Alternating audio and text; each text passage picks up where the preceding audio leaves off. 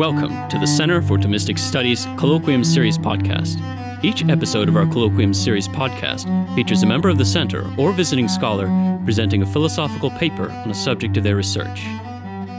In this episode, we will hear Dr. Brian Carl of the Pontifical Faculty of the Immaculate Conception giving a talk entitled The Multiplicity of Divine Attributes in Albert the Great and Thomas Aquinas.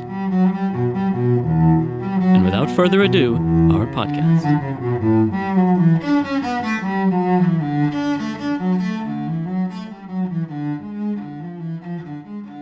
right, thank you, yeah, for that uh, kind introduction and uh, for the invitation to come and speak at uh, the colloquium here. Uh, I've been able to make a couple of these colloquia uh, earlier in the semester, and they were really enjoyable. Um, uh, just my schedule has kept me away for most of the semester. Sabbatical semesters turn out to be your most busy semesters in some odd ways. Um, all right, so there is a handout uh, that hopefully has uh, has made the rounds, um, and with that, I'm just going to dive right in. So the question of whether or how one can reconcile claims about absolute simplicity or unity with the attribution of a multiplicity of perfections is of perennial importance throughout the history of Greek, Latin, and Arabic reflection on the first principle of all things. Within the theological culture of the 13th century Latin West, considerable attention and controversy surrounded the question of how to reconcile the absolute simplicity of God with the multiplicity of the divine attributes. It's easy to see why this is so. In most cases, the multiplicity of terms that we predicate of a thing corresponds to some sort of complexity or composition within that thing. As, for example, wise and just signify distinct perfections that exist distinctly in Socrates, such that although Socrates is both wise and just, his wisdom is not his justice. When it comes to God, however, we assert that by virtue of his simplicity, whatever is in God is God, so that his justice is his wisdom, and each of these is really identical with his essence. In recent discussions of divine simplicity among philosophers of religion who engage with medieval philosophy, the issues in primary focus have not been those at issue in, for example, St. Thomas Aquinas' Summa Theologiae Prima Pars Question 3. That is, recent philosophers have been concerned primarily not with enumerating the modes of composition to be denied concerning the divine essence. Rather, they've been concerned with making sense of the claim that each of the attributes is really identical with all of the others and with the divine essence, paying particular attention to cases where the conceptual content of one divine attribute would seem to be inconsistent with another or directly inconsistent with simplicity. Surprisingly, however, these recent discussions of the divine simplicity have made virtually no reference to some of the key texts in which mid 13th century figures, especially Thomas himself, have discussed the multiplicity of the attributes directly. So, my purpose today is to present some elements of Thomas's understanding of the multiplicity of the attributes that have been largely neglected in recent literature, particularly as Thomas discusses these issues in two articles in his early sentences commentary. To provide proper context for Thomas's position, we'll first examine a parallel treatment by his teacher, St. Albert the Great. Both Albert and Thomas are committed to the view that there is only a distinction secundum rationem between the divine attributes. They disagree, however, about whether this distinction, and whether the very multiplicity of the attributes, is entirely on the side of the human mind, or if the distinction and multiplicity of the attributes have some foundation in God Himself. And Thomas would seem to articulate his own view as a critical response to Albert's position. Although the notion of Thomas's distinction secundum rationem with a foundation ex parte rei on the part of the thing is generally familiar among Thomists due to the prevalence of this notion in the later Thomistic tradition, the pivotal text in which Thomas articulates this notion is only rarely examined in recent literature and no interpreters have yet brought this text to bear in recent discussions of divine simplicity. So, what I will present today is a portion of a larger study that seeks to address this lacuna. Okay, with that, Um, I have first, the first section is just a brief terminological clarification concerning the term attribute. So, although it is common in English to use the term attribute to refer to any of the terms predicated of the divine essence, it's important to clarify that what is at issue in the sentences text that we'll be examining is the multiplicity of positive divine names, such as goodness and wisdom, rather than negative divine names, such as simplicity or infinity. So, by a negative divine name, I mean a divine name that serves to remove something from or deny something of God, as the term simple serves to deny composition in God. A negative divine name may be the predicate of a true affirmative proposition concerning God, but its predication does not posit anything in him. A positive divine name, by contrast, does posit something in God, albeit always analogically rather than univocally. Positive divine names are taken from perfections first known to us in creatures. So when Albert and Thomas speak of attributa in the texts that we'll examine today, they clearly have in mind the divine perfections signified by positive names like wisdom and goodness, rather than by negative divine names. Okay, uh, and this will be important to keep in mind. Now, the distinction and multiplicity of the positive divine names poses a special difficulty, whereas the distinction and multiplicity of the negative names is more easily accounted for. The predication of a negative name is equivalent in meaning to a negative proposition that denies that God possesses some characteristic. And so the negative names of God are distinct just because the creaturely things that they remove from God are distinct. For example, that composition and mutability are distinct features of created things sufficiently accounts for the distinction between divine simplicity and divine immutability. And because a negation posits nothing in the subject of the negation, there need not be any worry that the distinction of the negative names implies any kind of real multiplicity in God. And so, in this way, the multiplicity of the negative names can be explained entirely in terms of multiplicity found in creatures. So, the question really that uh, we're facing when looking at these texts in Albert and Thomas is whether a similar account will suffice for the multiplicity of the positive attributes. As we will see, Albert accepts that such an account is successful but Thomas will argue that the multiplicity of the attributes must be in some way on the part of God Himself. Okay, so now I'll be moving into uh, section two uh, concerning St. Albert and his theory of distinction through connoted effects. In his gloss on the sentences of Peter the Lombard, Book 1, Distinction 2, Alexander Hales observes, in a brief and almost offhand way, this is text number two on your handout Quote, the multitude of divine names is not by reason of the essence which is named, but is rather by reason of a relation which is indicated or noted with respect to things. By this, Hales expresses briefly what was already a frequently held position concerning the multiplicity of divine attributes that they are multiple just insofar as created things, that is, God's effects, are plural. We find in Albert's commentary on First Sentence's Distinction 3 a more fully articulated position concerning the multiplicity of the divine attributes that's fundamentally in line with Hale's brief formula. So, Albert's commentary on First Sentence's Distinction 3, Article 4, asks simply whether the attributes are one or many. He begins by referencing the claim in Romans 1:20, which is also cited in the text of the Lombard, about the quote invisible things of God that are made known to us through creatures. And Albert objects that it seems unfitting to refer to the divine attributes in the plural. Quote, since the attributes signify the essence, and thus they are one, not many whence they ought to be signified in the singular rather than in the plural. So Albert takes for granted that the divine, that, that the divine attributes signify the divine essence. But the divine essence is one and simple.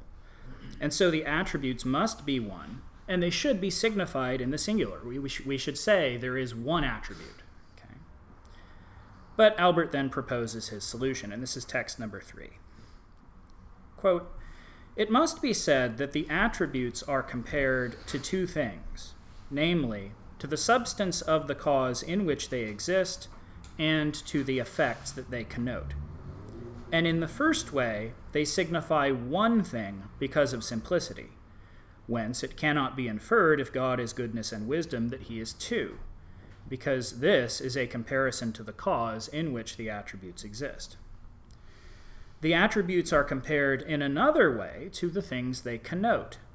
And in this way, they are in a qualified sense plural, but not simply or absolutely plural, because they are signified as the rationes of several things. Okay, so we find here an elaboration fundamentally consistent with Hale's brief remark that the multiplicity of the attributes arises by reason of a relation which is indicated or noted with respect to things. Although Albert prefers to say that created effects are connoted rather than noted, presumably because the divine attributes signify the divine essence rather than created effects. It follows on this account, though, that the multiplicity of the divine attributes is in no way on the part of God Himself because of His simplicity. Albert then goes on to argue that plurality is also consignified rather than signified by the plural form of the term attributa, and the same would go for the plural uh, form invisibilia in Romans 1:20. And Albert insists that a consignified plurality is a plurality in only a qualified sense. And so along these lines he points out this is a, and this is funny. He points out Paul said invisibilia he didn't say plura invisibilia. Hmm. Right? okay. He didn't use the word many, so there's no problem. Okay. All right, so here Albert adapts the notion of consignification from Aristotle's De Interpretatione 1 3, where it is said that verbs consignify time by their tensed conjugation. In a similar way, Albert indicates here that a plural noun consignifies plurality. Albert concludes that in reality and absolutely speaking, the divine attributes are one in the unity of the divine essence. We may think and speak of them as many only insofar as the name signifying these attributes connote the many distinct effects through which we derive the names of the attributes. Albert then proposes an image, um, almost certainly inspired by a text from the uh, divine names of Pseudo Dionysius of a circle whose center might be thought or spoken of as the principles, in the plural, of the infinite number of lines that can be drawn from that center to the circle's circumference. These, I'm going to keep doing scare quotes, these principles are one in reality, as they are all just the center of the circle. They are many only with reference to the many distinct lines that can be drawn from the center. In the same way, Albert says, we may speak of divine attributes in the plural, but they are all just the divine essence, regarded as the principles of various created effects. And so Albert's solution to the problem of the multiplicity of the divine attributes in this text is straightforward. He eliminates the problem by placing the multiplicity of the attributes on the side of the created effects connoted by positive divine names. Okay, now moving into section three and the back side of your handout. so, turning now to St. Thomas, I'm going to focus on two articles from his early sentences commentary. In the commentary, as it has come down to us, these two articles appear in succession as Articles 2 and 3 of the only question on Distinction 2 of Book 1. It has long been known by scholars, however, that Article 3, sometimes referred to as the Quaestio de Attributis, was not in Thomas's Sentences commentary as first lectured and circulated, but was a later composition that Thomas inserted into his commentary. Until recently, however, it was thought that this Article 3 dated to Thomas's time in Rome after 1265, but Father Adriano Oliva of the Leonine Commission has more recently provided convincing evidence that Thomas composed this text most likely in 1253 to 1254, after the initial circulation of his commentary on first sentences, but before its definitive revision. This Article 3 provides a lengthy elaboration and defense of a rather provocative assertion on Thomas's part in his original Article 2, namely, that the distinction and multiplicity of the divine attributes is not entirely on the part of the human mind distinguishing the attributes, but is somehow ex parte Dei. Now, I'm going to frequently leave the term ratio untranslated in my discussion of Thomas's text. Okay? I do this because it's notoriously difficult to translate, but more importantly, Thomas is going to provide a very careful explanation of what he means by the term ratio in this context.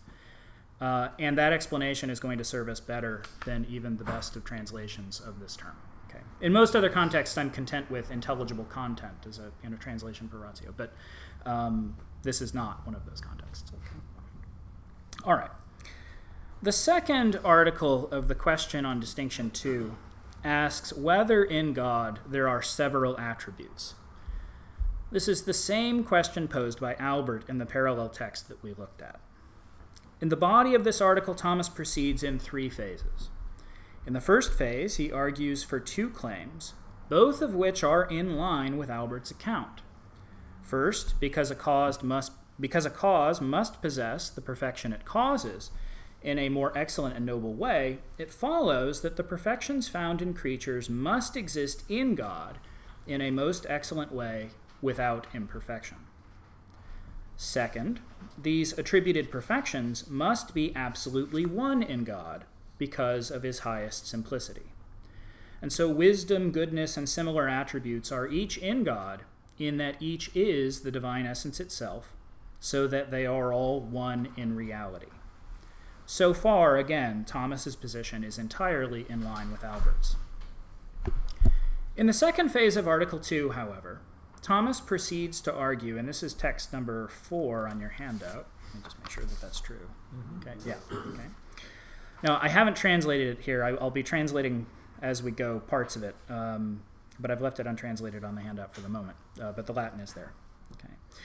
All right, Thomas proceeds to argue that because each of the attributes is in God, quote, according to its truest ratio, and the ratio of wisdom is not the ratio of goodness, it follows that these attributes are distinct in ratio, quote, not only on the part of the one reasoning, ex parte ipsius ratiocinantis, but by the character of the thing itself, ex proprietate ipsius rei, that is, on the part of the divine essence. Thomas continues by noting that it follows from this claim that God is not a purely equivocal cause of things, and that he produces effects analogically similar to himself. He notes that God is the exemplar of all things, not only with regard to the divine ideas, but also according to the divine attributes, which are, quote, in his nature. So Thomas clearly means to indicate that he thinks that these theses about the analogical community between God and his creatures and the exemplar causality of the divine essence, that he thinks these theses cannot be defended other than by placing the rationes of the attributes and their distinction from one another somehow in God himself. Why should this be so? Well, as Thomas explains elsewhere, in purely equivocal predication of a name, the rationes according to which the name is predicated are utterly diverse. So Thomas's concern seems to be that if the rationes of the distinct attributes were not somehow in God, then there could only ever be pure equivocation when one says, for example, that both God and creatures are wise. This raises the question of what it means in any case to say that the ratio of a name is in the thing of which the name is predicated. And Thomas says nothing about this in Article 2. Uh, thankfully, he composed Article 3 a couple years later. Okay. So we'll come back to that question. But having departed in this second phase of Article 2 from Albert's position by holding that the distinct rationes of the attributes are somehow ex parte Dei, Thomas proceeds in a third phase to criticize the view that the divine attributes differ and are thus plural only by what these names connote in creatures. And he offers two arguments. First, a cause does not receive anything from its effect, but vice versa. Thomas insists that God is not wise because the creature receives wisdom from him.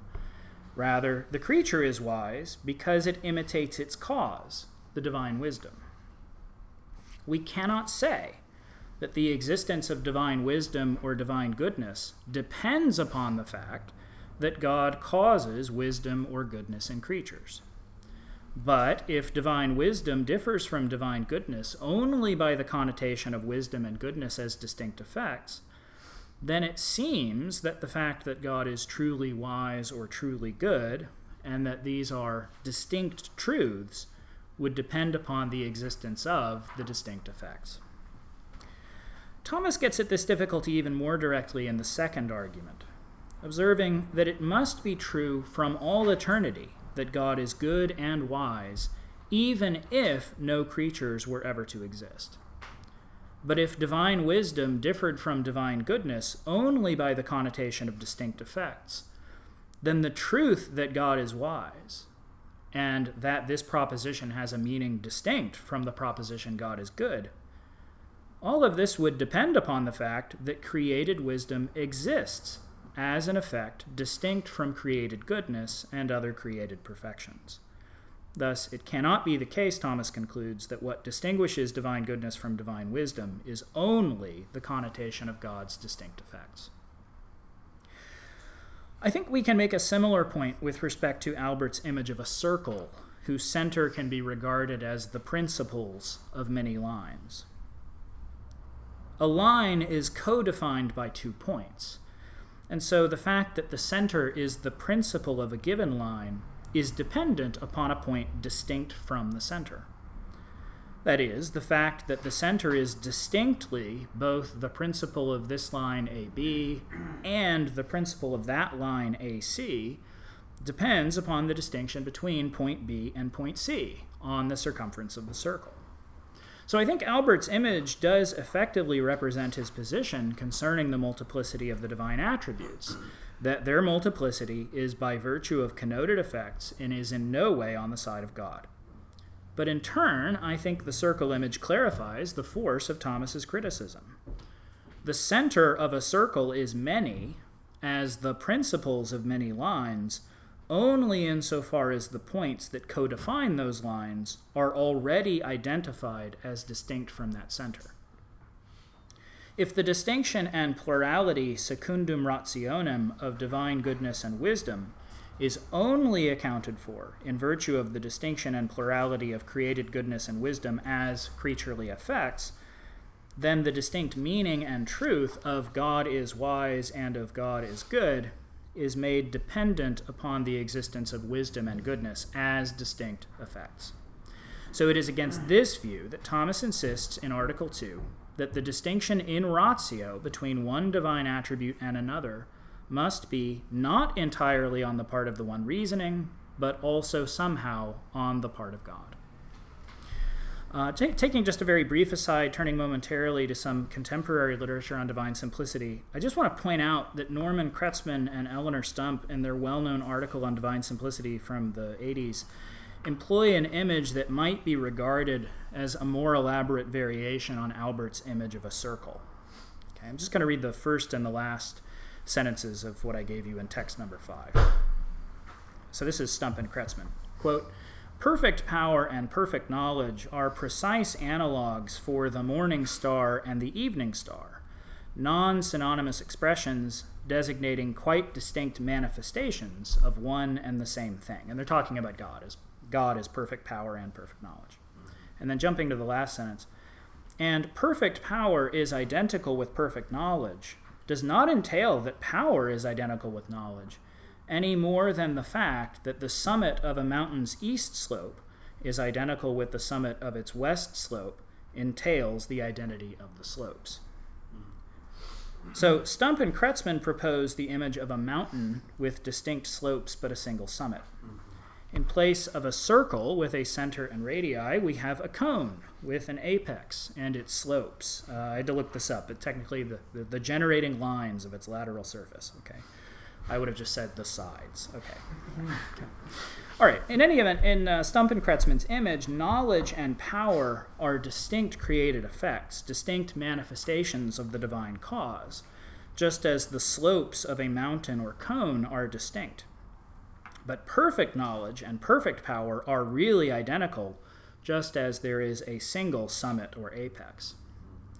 The image of a mountain or cone, I think, does add something to the image of a circle, in that whereas the center of Albert's circle is an analog for the divine essence as the cause of many distinct effects in the way of causality, I think we can say that Stump and Kretzmann's mountain or cone adds something of the via eminentiae, the way of eminence, identifying God as the supremely perfect cause in which the distinct perfections of creatures are united in simplicity. But even having acknowledged this elaboration, I think that Stump and Kretzmann's use of their image suggests that their understanding of the multiplicity of the attributes is fundamentally in line with Albert's. But if this is so, it also suggests their account may be susceptible to Thomas's criticisms. For a conceptual distinction between the summit of the eastern slope and the summit of the western slope obtains only insofar as those slopes are distinct from the summit. The one summit is only many summits with reference to the many distinct slopes. But if we think about the divine attributes according to this image, it suggests that God is powerful and God knows that these propositions seem to be true and distinctly meaningful only if he makes creatures in which power and knowledge are distinct. Okay, with that brief digression aside, uh, we'll move on to the content of Thomas's Article 3. This provides, this article provides an explanation and defense of his claim that the rationes by which the divine attributes differ are in God and not only in the human mind. Now, as I indicated before, this Article 3 was composed within a couple of years after Thomas's initial lecture on Book 1. Thomas's criticisms of the theory of connoted effects in his Article 2, and his insistence that the distinction and plurality of the attributes must somehow be ex parte Dei may have provoked some immediate controversy. Uh, but this was likely exacerbated by the publication of the commentary on First Sentences by Thomas's Dominican brother, Peter Tarentaise, uh, the future Pope Blessed Innocent V, who likely commented on first sentences in the academic year after Thomas. So there's a, a very interesting story to be told here about Peter Tarentaise's role in the larger affair and controversy in the 1250s and 1260s about this issue. I'd be happy to comment on that during Q&A if anyone is interested. Okay. All right, at the outset of this Article 3, the Quaestio de Attributis, Thomas insists upon the importance of the theses that he's going to defend asserting that, quote, almost the entire understanding of everything said in the first book of the sentences depends upon this. As one of the lengthiest articles in all of Thomas's sentences commentary, Article 3 is going to defy any quick comprehensive summary of its contents. But thankfully, Thomas, this is it's a marvelously organized article. He actually tells you what are the things he needs to, to establish. So Thomas tells us explicitly what he regards as the four issues that need to be settled in this text. I'm seeing nodding like people are familiar with this text, so this is good. Okay. okay. All right, so the four issues he has to address. First, the meaning of the term ratio. Second, how it is that a ratio may ever be said to exist or not exist in a thing. Third, whether the rationes by which the attributes differ are in God and fourth, whether the plurality of the rationes is itself in some way on the part of God. All right, so first, Thomas begins by telling us that a ratio is, quote, that which the intellect apprehends concerning the signification of a name. And among those things that have a definition, this is the definition of the thing. So, for example, the ratio of wisdom, taken as a divine attribute, is just what the intellect apprehends concerning the signification of wisdom taken as a divine name. Now, Thomas tells us here that typically a ratio is the same as the definition of the thing named. But here we should be mindful of some important background in Aristotle's Metaphysics, Book 7, where Aristotle says that, quote, every definition is a logos, and every logos has parts. As Thomas explains in his later commentary on this passage, a logo or ratio, uh, sorry, a ratio or logos is, quote, a certain composition of names ordered by reason. So the ratio that a name signifies is so called. It's called a ratio because it is itself something ordered or arranged by ratio, that is, by the power of reason. This understanding of the term ratio clarifies how we should read the phrase ex parte ipsius ratiocinantis. On the part of the one reasoning, fine, but perhaps we might better say on the part of the one forming the ratio. This reading of ratiocinantis is, in fact, confirmed by Thomas's rephrasing of his thesis at the end of Article 3, where he uses the expression, quote, on the part of our intellect forming diverse conceptions of God, which are said to be diverse in ratio. So it's consequently very important to emphasize that when we speak of a distinction secundum rationem, we mean this primarily with respect to ratio as it has been defined here. That is, something formed by the mind to express what the mind apprehends, rather than simply with respect to the power of reason.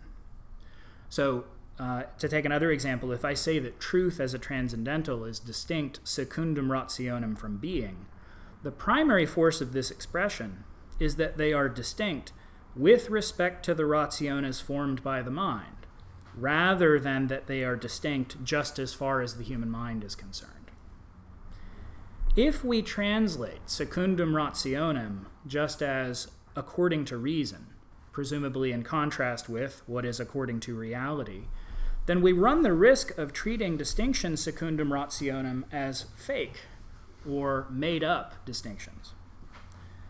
To put the point another way, it's important that we understand the opposition between what is secundum rationem and what is secundum rem, at least in this context, in terms of ratio and res as two elements of the so called semantic triangle rather than just according to the opposition between mind or reason on the one hand and reality on the other. Okay. Coming back to the text of Article 3, St. Thomas has told us that typically a ratio is a definition. However, not everything that has a ratio has a definition. For example, Thomas says the ratio of quality, that is one of the ten categories, cannot be a definition because as a supreme genus, quality cannot be defined through a genus indifference. Concerning the name said of God, then, Thomas claims that, quote, the ratio of the wisdom which is said of God is what is conceived concerning the signification of this name, even though the divine wisdom itself cannot be defined. Okay. All right, so that's Thomas's explanation of what a ratio is, at least in this context. Okay, the second issue how is a ratio ever said to be in a thing outside the mind? Thomas explains that a ratio is in a thing, quote, insofar as in the thing outside the mind, there is something that corresponds to the conception of the mind as the signified corresponding to the sign. There's something outside the mind corresponding to the mind's conception as the signified to the sign. So I take the ambiguity of Thomas's something here to be crucial. The conception is exclusively in the mind as its subject, but insofar as outside the mind there is something corresponding to this conception as its signatum, as what it signifies or represents, then the ratio apprehended concerning the name is said to exist in the extramental thing. This occurs, Thomas goes on to explain, when the intellect's conception is a similitude of what exists outside the mind, in such a way that, quote, the thing itself, by its conformity to the intellect, makes it to be that the intellect's intention is true, and that the name signifying that understood intention is said properly of the thing. So a ratio is in a thing outside the mind when what is signified by a name through that ratio is in the thing. and this occurs properly when the intellect's concept is a similitude of the thing, such that the conformity of the thing and the mind makes the intellect's conception true. Just to make uh, one more brief nod at some of the recent literature on divine simplicity, um, especially the work uh, done by Jeffrey Brower, I would just note the presence of uh, truth making language in Thomas's account of the multiplicity of attributes in Article 3. Um, and I would just suggest there's a lot more support for something like Brower's position in the contemporary debates in Thomas's text than Brower's citations of Thomas would indicate. Okay, all right. All right, so that was the second issue. Now, the third issue. The lengthiest part of Article 3 is devoted to defending the claim that the rationes of the attributes are in God in the sense just distinguished. Thomas frames his answer to this question with reference to two sets of opinions about the meanings of positive divine names the opinions of Avicenna and Maimonides on the one hand, and of Dionysius and Anselm on the other. In brief, he attributes to Avicenna and Maimonides together an account of the meaning of positive divine names limited to the ways of negation and causality, such that every positive assertion about God is either really the denial of something or merely the claim that God is the causal source of the perfection in question, or only a comparison that God's effects are in some way like a creature's effects. By contrast, Thomas recognizes in both Dionysius and Anselm a complementary way of eminence that holds that, quote, whatever of perfection is in creatures exists preeminently in God. And he explains that the preeminence of these perfections is itself understood in three ways. First, with respect to universality, since all perfections, which are not joined together in any one creature, are united in God. Second, with regard to plenitude, since God possesses every perfection without deficiency or limitation. And third, with regard to unity, since the perfections that are diverse in creatures are really one in God. On this view, the concepts formed by our intellect concerning the signification of the divine names are, quote, truly similitudes of the thing which is God, although deficient and not complete, just as is the case with other things that are similar to God, that is, creatures themselves. So, given the thesis articulated above that a ratio is properly in a thing as the proximate foundation of a concept when the concept is a similitude of the thing, it follows that the rationes of the attributes are not only in the intellect, but are in God as the proximate foundation of the concepts corresponding to these names. Okay, issue four, finally. Concerning whether the multiplicity of the rationes obtains in any way on the part of God Himself, Thomas explains that the plurality of these rationes arises from the fact that God exceeds our intellect. The human intellect cannot, by one concept that it forms, grasp the divine essence, in part because it only receives knowledge of perfections from creatures, in which these perfections are diverse, existing according to diverse forms but more fundamentally because the human intellect is infinitely surpassed by what Thomas calls the omnimodal perfection of the divine essence. And as he often does in parallel discussions later in his career, Thomas cites a text from Scripture, Zechariah 14:9, quote, "In that day the Lord will be one, and his name will be one." In support of the claim that it is only in the beatific vision that the necessary multiplicity of the divine names will be overcome. There is, therefore, Thomas concludes, something in God that corresponds in a way to the many concepts of the divine names. This something is not any real plurality in God, it is rather the universal, infinite, united divine perfection, which exceeds the power of any created intellect in its plenitude and its simultaneous possession of every mode of perfection. And so, what Thomas has done in this text is to provide a reason why there must be a multiplicity of attributes. And in so doing, he can claim that the very multiplicity of the attributes is itself a reflection of and corresponds to the plenitude of the divine perfection. All right, uh, to bring things full circle, if you will, uh, I want to conclude discussion of Article 3 by looking at what St. Thomas does with the image of a circle. He brings up a version of this image in responding to the sixth and final objection of Article 3. Now, the objection had cited a text from Damascene's De Fide Orthodoxa claiming that everything in God is one apart from the relations constituting the persons of the Trinity. Thomas responds to this objection by agreeing that all of the divine attributes are one in reality. However, he says, and this is text number six,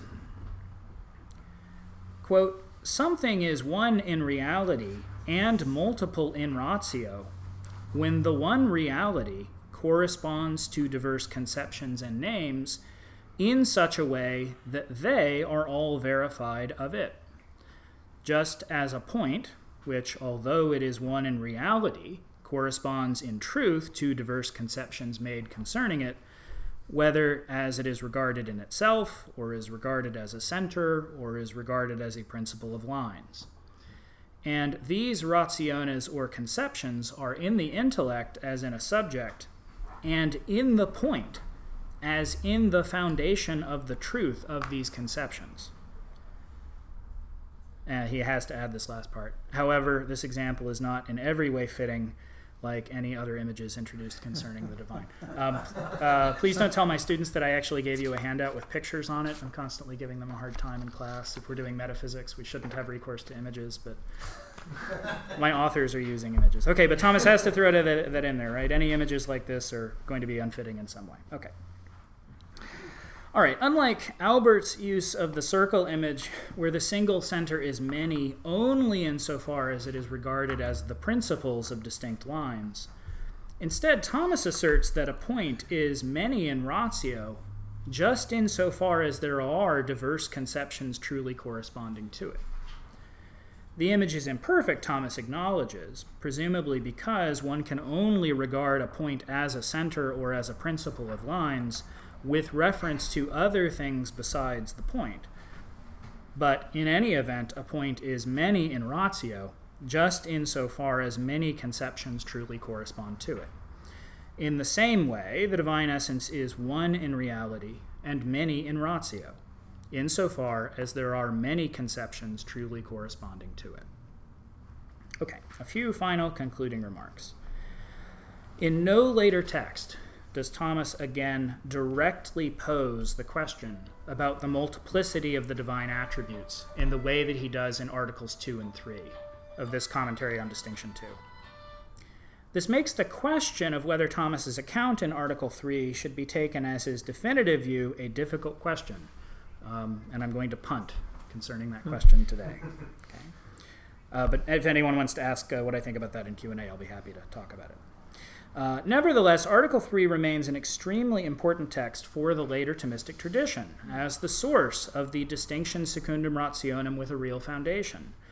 And it is a text that needs to be brought to bear in contemporary discussions of divine simplicity. So I'm going to leave you with just a brief indication of what I take to be the most important implications of Thomas's account of the multiplicity of the divine attributes. Because the multiplicity of the attributes secundum rationem is a necessary consequence of the infinite plenitude of the divine perfection relative to the human intellect. This means that human reasoning concerning God must conform itself to, rather than attempt to ignore or overcome, this multiplicity in ratio. As I said above, it's important not to regard distinctions secundum rationem as fake or made up distinctions. Rather, the human mind can only be truthfully conformed to reality when it has drawn all of the appropriate distinctions secundum rationem. But I would suggest that both in recent discussions of divine simplicity and in the broader Thomistic tradition, we sometimes encounter tendencies to try to ignore or to overcome this multiplicity in ratio when it comes to our reasoning about God. So I'll just give a couple of very brief examples, drawing in broad strokes. In recent discussions of divine simplicity, I would observe that many objections against the coherence or plausibility of divine simplicity involve arguments that effectively attempt to collapse the distinction secundum rationem between the attributes by substituting the ratio of one attribute for the ratio of another. As, for example, when one worries that the immutability of the divine essence or the necessity of God's existence should imply the necessity of his willing. In the broader Thomistic tradition, I think we also find a tendency across many centuries into the 20th century to attempt to overcome the necessary multiplicity of the attributes by finding one single notion that constitutes our understanding of the divine essence, seeking a radical unity in our knowledge of God comparable to definitional knowledge. But as Thomas has insisted in Article 3, not everything that has a ratio has a definition. And in this life, the multiplicity of the rationes by which we understand the divine essence is insuperable. It is only in the life to come, Thomas tells us, that, quote, the Lord will be one and his name will be one. Thank you.